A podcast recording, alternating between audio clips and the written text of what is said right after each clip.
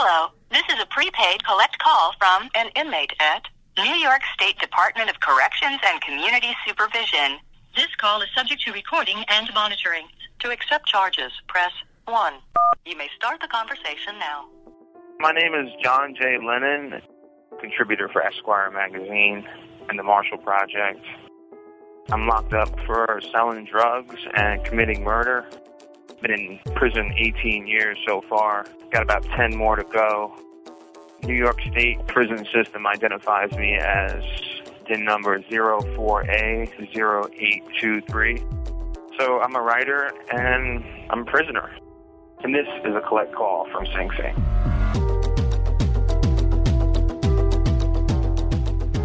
Alice Marie Johnson was a grandmother and great grandmother, and I should say minister, playwright, author, doing life without parole in federal prison for a first time nonviolent drug trafficking offense until President Trump granted her clemency in 2018. You may have seen her on that Super Bowl ad running into the arms of her family, or at the State of the Union address last year receiving a standing ovation from both sides of the aisle. Hello, Hi, uh, hi, this is John Lennon. Hello, Alice Marie. Hi, John. Hi, uh, so nice to meet you. Um, is it okay if I call you Miss Alice? Yes, a lot of people call me Miss Alice John, so is it okay if I call you John? please, please, please. I just finished your book, After Life. I was reading it the past two days and uh, jotting down some notes for this interview. I was moved. Thanks for coming on the show. Well, thank you for having me on. That my book Afterlife, my journey from incarceration into freedom, has really it was very healing for me too to be able to write that. I imagine. I wanted to, if it's okay, jump right in and quote you. It's maybe like halfway through Okay. the book. Yeah, you're right. being incarcerated doesn't mean that one has to be powerless and remain the same. Lifer was just a label. But that wasn't my identity.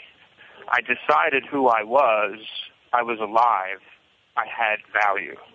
I mean, that's all about identity, and it, it really resonates with me, as you can imagine. Can you unpack that for a moment, Miss Alice? Yes, I'd be happy to. Being given a life sentence, that's what they put on me, and they labeled me as a lifer. But it did not mean that I had to stop living life or that I could not be impactful wherever I was. So that's not who I was. I was not a give-up person. I was not the type of person that would let that decide me as a person that I'm serving a life sentence so there's no hope. I found that I was able to still impact my environment. I was still able to laugh. I was still able to create. I was still able to do the things that I could do as a free woman because you cannot lock a person's dreams up. You could not lock or change my identity as a person. So I used what the gift that God had given me right in prison. And I believe I impacted a culture in prison. I mean, I could just tell, like, just by, you know, sort of reading different parts of the book, you were just, like, infectious to be around. And, you know, the vibe's a little different in female prison than male prison. I mean, sometimes you guys could be a little more vulnerable, perhaps, than men. Um, Right. So, uh, but it's, it's, I know it's tough, too, but I, I felt the joy that you sort of exuded through, when I was reading it through the pages. John, you know, and being able to do those things, I won.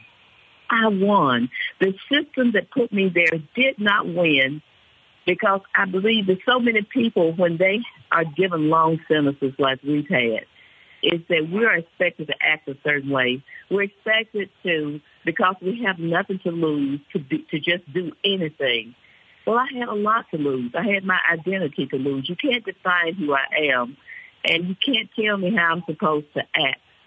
And that was freeing, so freeing to me to be just breathing the breath of life and to be able to have the work, the access, working of my limbs and my brain. That didn't stop. That wasn't buried. Even though they have seen as if I was buried alive, you can't bury me. sometimes it's the narratives that people tell about us too that are stinging, like a prosecutor, even journalists and the public. When I was reading your book, I realized that you were hardly this queen pin cocaine trafficker.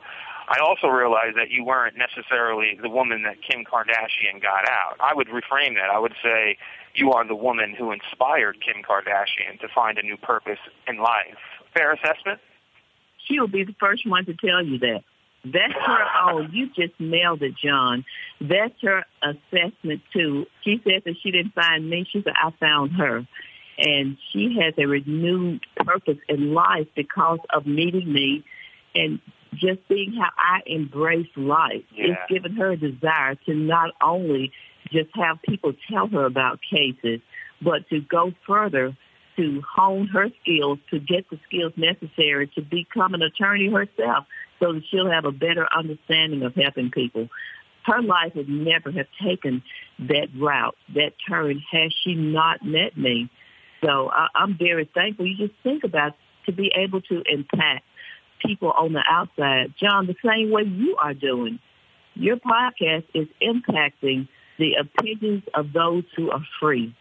And they're seeing a man who is not allowing his situation or his circumstances to define who he is as a man, who you are as a man. So I really applaud the work that you're doing because you're getting your voice out.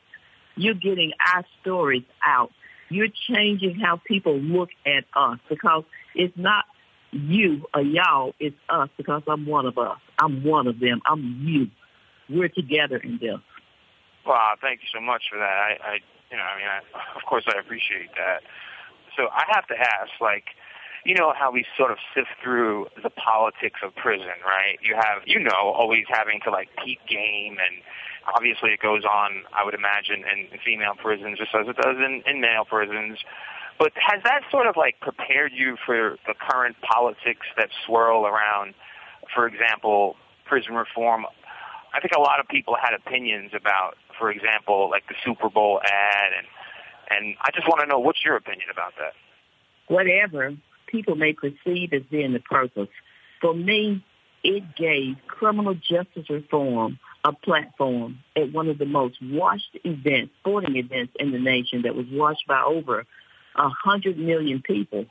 And it started a conversation again about it for people who were not having a conversation. Just the fact that my story is such an impactful story, it started people talking. So for whatever reason, any of the politics in it, however anyone might view it, I was very happy to be a part of it because it humanized. It's as much as we continue to tell our stories, John, and to get it to broader audiences, that is all good. It is good for our purpose. It is good for my mission, for our mission of bringing light to cases like mine. And just the fact that prisoners are still human beings. They're not objects who have just been warehoused away, out of sight, out of mind. So it, it gave me a face, it gave me a voice, and it also gave you a voice too, because you're still incarcerated. That's right. It, you know, I mean, that was, that was pretty much the perfect answer. You know, I mean, I, I appreciate that. I mean, because it's so true. I mean, you hear all these different sort of opinions that have no skin in the game. So, I mean, I just had to ask you that. But like, you get into it in the book too you write about watching. I mean, you had concerns. I mean, I know I had concerns when Trump came in office. You were watching the Trump versus Hillary election, and you're hearing the lock her up chants. That rattled you as a woman in prison. Heck, I mean, that rattled me as a man oh, in prison. Yes. I mean, I was yes, like, uh, whoa, this is a bit much here. What's this? this can't be good for the home team, you know? But I here you are, a few years later, and a woman, you, may be the face of at least when he talks about criminal justice reform, I mean, he's going to be dropping Alice Marie Johnson. I think I'm going to be hearing that name a lot in the next couple of months. I mean, that's a good thing. I mean, here we are. What, it is. What do you think? and it tells you also, it tells you also that things can change. People can change their opinions. And that's Mm. why it's important to put a human face, a human story to these issues because Right. seeing my story and seeing me released from prison and rejoining my family, it touched the president. And so to how many others were also touched? I know that right after that, we, we were able to get the first bipartisan bill passed in 30 years, right, after my release. And my release has been called one of the the catalysts, one of the main catalysts for this broad bipartisan support of this bill. So mm-hmm. we know that things can change from one moment to the next moment. And I had that moment. It, I was caught up in that moment, and the American public and the world was caught up in that moment, John, of seeing just a family, the human side, the humanity came mm-hmm. out. I agree. Maybe there's another lesson here. We're so quick to think we know someone, right? Like we're so quick, this one's good, that one's evil. But God knows we know. I mean, character is so complicated. Yours, mine, yes, it is. Uh, Donald Trump's, the guy I'm watching hit the heavy bag right now. I mean, all of our characters are so complicated. So, I mean, maybe that's, I mean, that's a lesson, like just thinking what to expect when here's this guy. I mean, look, the guy's a New Yorker. I mean, I could certainly relate to him. I fly off at the mouth. You know, I think it's a lesson that I think in character, like how we sort of per, perhaps prejudge sometimes, because I couldn't have predicted where we are right now in this yeah, moment. Right, and you know, it's a lesson too for all of us that we can find things that we are more alike we can find some things, John, that you and I like. We may have our differences, but we can come together on some things. And that's what really gives me hope for this country is that we still can come together. We could, we may not agree on a lot of things, but there are some things that we can agree on. And criminal justice reform is something that everyone can agree on, that this system is broken and that it needs to be changed. And mm-hmm to, it also lets us know, as you said, not to just prejudge and think that you have the answers. But we're open to hear someone out. You're open to hear me out. I'm open to hear you out. You can best believe that when we sit down and have a conversation, we're going to find that we agree on a lot of stuff. Agreed. I want to talk about faith for a moment. I mean, I'll be honest. I read faith. It was woven all throughout that book. I mean, you're a woman of faith. You are Christian. You're, yeah. you're, I mean, it just oozes from the pages that I've read. I'm a recovery guy. I'm like an AA guy, and sometimes I'm tortured with my faith. You know, I could be a cynic sometimes. But I love the quote when the woman told you when you came initially to the California prison. She was in a wheelchair, I believe. I'm just going off the top of my head here, but she was like, "Bloom where you're planted," I think, and God knows you. Like, and I just thought that was like God knows where you uh, are. I mean, you needed that at that moment, I, right? At that moment, even though I had a faith, I came from a very strong family of faith you know, all of us sometimes need, we need each other. We need someone sometimes to speak life into our situation. You know, this woman went on about her life. She never, she don't know today that that was a defining moment in my life.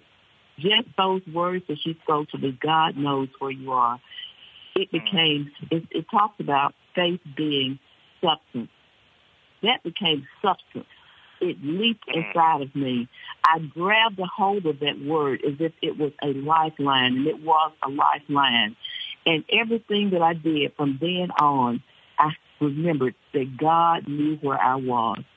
And it made it easier for me to know that he knows exactly where you are. And if he knows where I am, then there's got to be purpose in this. I've got to find purpose in this. And it, it, it really became the thing, the lifeline that I hung on to. And it really, truly put a, a skip in my step. It changed. It changed me. And that's, that's the thing that I'm hoping that as people read my book, John, that they will see that this is real. This is nothing that is made up. This is real. This is this was a journey, and it is not a destination. I'm still on this journey. Faith can help with the regrets and the rationalization that comes with doing a lot of time. I read it in your book too. I mean, we, I mean, it's just human nature, you know. I should have took the plea, or I can't believe this guy got clemency over me. I mean, I, I wish I were in Germany. They would have let me out already. You could sort of rationalize and get lost in that. I was doing it last night with a friend of mine, and he's a, a Muslim man. He prays five times a day. Like we're tight. That's my boy. And and he's just he talks me off the ledge sometimes. And he's like, John, man, you're you're right where you need to be. And it's kind of like what the woman told you in the wheelchair. She said, you aren't supposed to take that plea, John. I mean, he told me that last night. He said, you're right where you need to be. And you're doing what you need to be doing. Mm-hmm. And I mean, it made sense. I mean, I was like, man, I wish I wasn't here, but I mean, it makes sense though, you know. But from where you're at right now, you are impacting lives. You are touching people on the inside. You're definitely making a big difference on the outside. And I found that being there, when you touch people on the inside and they're set free, well, then they go and touch someone else. And it, Yeah. it becomes a chain reaction. And you don't even know that you started that chain. You don't know who's going to be listening to your podcast, who's going to be touched. They're going to touch someone else, and it's going to have a chain reaction. We have to not concern ourselves with the result of what we're doing. We just have to do what we know to do that is right, what we know to do that can be impactful, and then literally trust God for the result. We just take the actions and trust Him for the result. Yeah. And resentments too. Like you wrote about resentment. Just doing my own step work with recovery. I knew I needed to like, but it's the fourth step. You know, you got to like drop the rock. You got to like let it go. My resentments Yeah, against the warden. Yeah, my resentments against you know these people. They don't see what I'm doing. These you know you have to just let it go. And you you talk about resentments a Mm. lot. How you forgave the people that testified against you. These guys are like gangsters, and they all gave them discounted sentences, and they sent you away for natural life. I mean, that's a pretty warranted resentment for a nonviolent drug offender. First time Uh, offender, never been in trouble First before, time. but First I had to let it go. It wasn't easy. I'm, I'm going to tell you this right now. I started literally. I had to start praying for all of them and calling them by name. You don't Mm. sometimes feel forgiveness, but it's not a feeling. It's a decision to release them. And when I release them, I release myself from that bitterness and from that resentment. Because that bitterness and resentment is poison to you. You're poisoning Right. yourself. You're paralyzed from moving forward because it's always in your head. But if you start just practicing, you know how they say, fake it till you make it? I had to just keep on saying, I forgive them. I don't care if I don't feel it. I forgive them. I'm going to let it go. And I can't tell you the exact moment when it happened. I had let it go. That was Yeah. freeing for me. That's when I was free. That was freeing for me. No, it was. I mean, I was faking it this morning when I was on my knees. You know, I go through the motions. You know, and sometimes I, I feel it, sometimes I don't. But I do go through the motions because somebody smarter than me told me to do that. Oh that. yeah, you got to, you got to, and and it's not being fake either. It's not being fake. You're being real with yourself. I could be really transparent with my own self and say, look, I this this don't even feel like it. I'm still mad. I'm still angry, but I keep on doing it until that anger just dissipated one day. That resentment just dissipated one day. Do I still think about it sometimes? Even now, it comes up, and I'll I'll have to catch myself. Don't go to that place. Don't go Mhm. to that place where I'm meditating on it. It's that saying like you can't stop the birds from flying over your head, but you can stop them from building a nest. I can't stop the resentment from coming sometimes, but I can stop myself from holding on to it. Is Todd still in prison? The man, I mean, I mean, racetrack Todd. I mean, this is where it all began. Just to drop back a little Oh bit yes, for the he's still listeners. there, and, and, I'm, and I want to tell you, John, I'm fighting. I'm advocating for his freedom because he still don't deserve a life sentence. I'm not angry with him.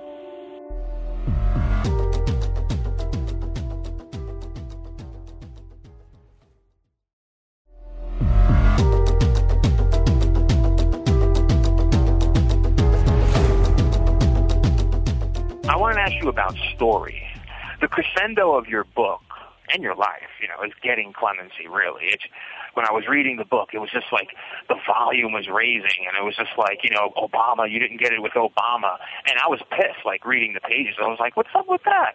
And they kept giving like drips and drabs of releases with the Obama administration, but you still had faith. So when I'm reading the book, your story it just has great momentum and constant tension right up into the moment it happens. I mean, I was literally crying in my cell reading those last pages. But let's back up to 2017. You take that risk to do that Mic interview. Can you set that scene? Your friends are distracting that like hard-nosed guard that's a bit nosy, and you're making this video. You're, and the feds, for the listeners, they have these videos that Miss Alice could talk into. And can you set that scene for a moment? Because that's what set everything in motion. Yes, I've been already doing speaking at on different platforms, as you read in the book at Yale, all these universities, Google, YouTube, And then this, everyone is gone. The ones who I had favor with, the warden, the case manager, the ca- they're all gone now. And I've got to make a decision. I've got to make that decision.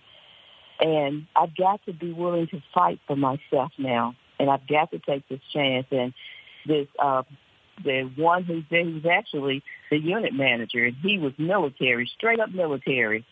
And I didn't even know he was going to be the officer that day. And it was like my stomach dropped. But I made the decision. And honestly, I can identify. If, if I'm not willing to fight for myself, how can I expect anyone else to do it? And all of these women, these were women who had been praying and fighting for my freedom too, even though they're incarcerated. They wanted me to be free. They had cried with me doing all of the denials. I mean, they had cried not with me, they had cried for me.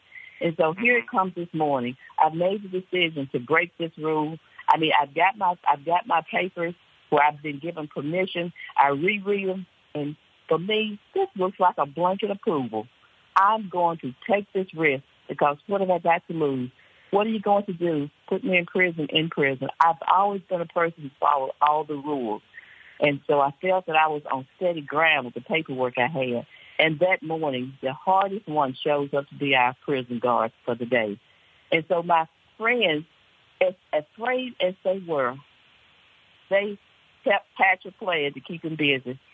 I've got 25 minutes to be on this call, and if he sees these lights and cameras and me being interviewed, everything is going to be shut down. So one woman, I had people in the corner praying in the room. I, people were keeping him busy. And six seconds before my interview was over, he walked up to the window where I'm doing, and I just pressed the button, and it, the screen went blank. So it was a very tense moment. Um, it was a very tense moment that day.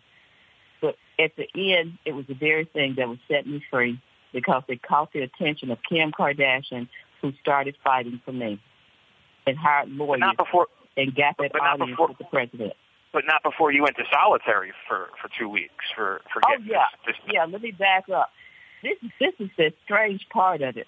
Is that yeah. it's like it's the the video was viral. It was trending all these millions of views, but somehow the Lord just put a covering over it. It's like he put blinders over the staff there that it was even out there. And everybody in the country almost is talking about the most watched video of the week. And it took seven days for it all to come to a head. But in those seven days, it it was over. I went to solitary confinement when they found out seven days later, after it was already out there viral, I know this was the Lord. Seven days later, and they locked me up in the hole, and um, I come out of the hole. Everything is already in motion. I was at peace in the hole, in the SHU, because you can't pull back what's already out there. And eventually, I fought the um, incident report that they gave me, and I won. I can identify so much with the gray area of like talking to a reporter. And you were in the right. I constantly live in that gray area. I'm in it right now, talking to you right now on this pod. I'm, I'm doing it over the phone. I'm calling a producer, and I'm getting the message out there the best way that I can. So I identify with that tension. But in the end, you know, in terms of change, you know, I think one of the most important things to sort of create change in the criminal justice system and prison reform is like the story, is how we tell story about our stories, right?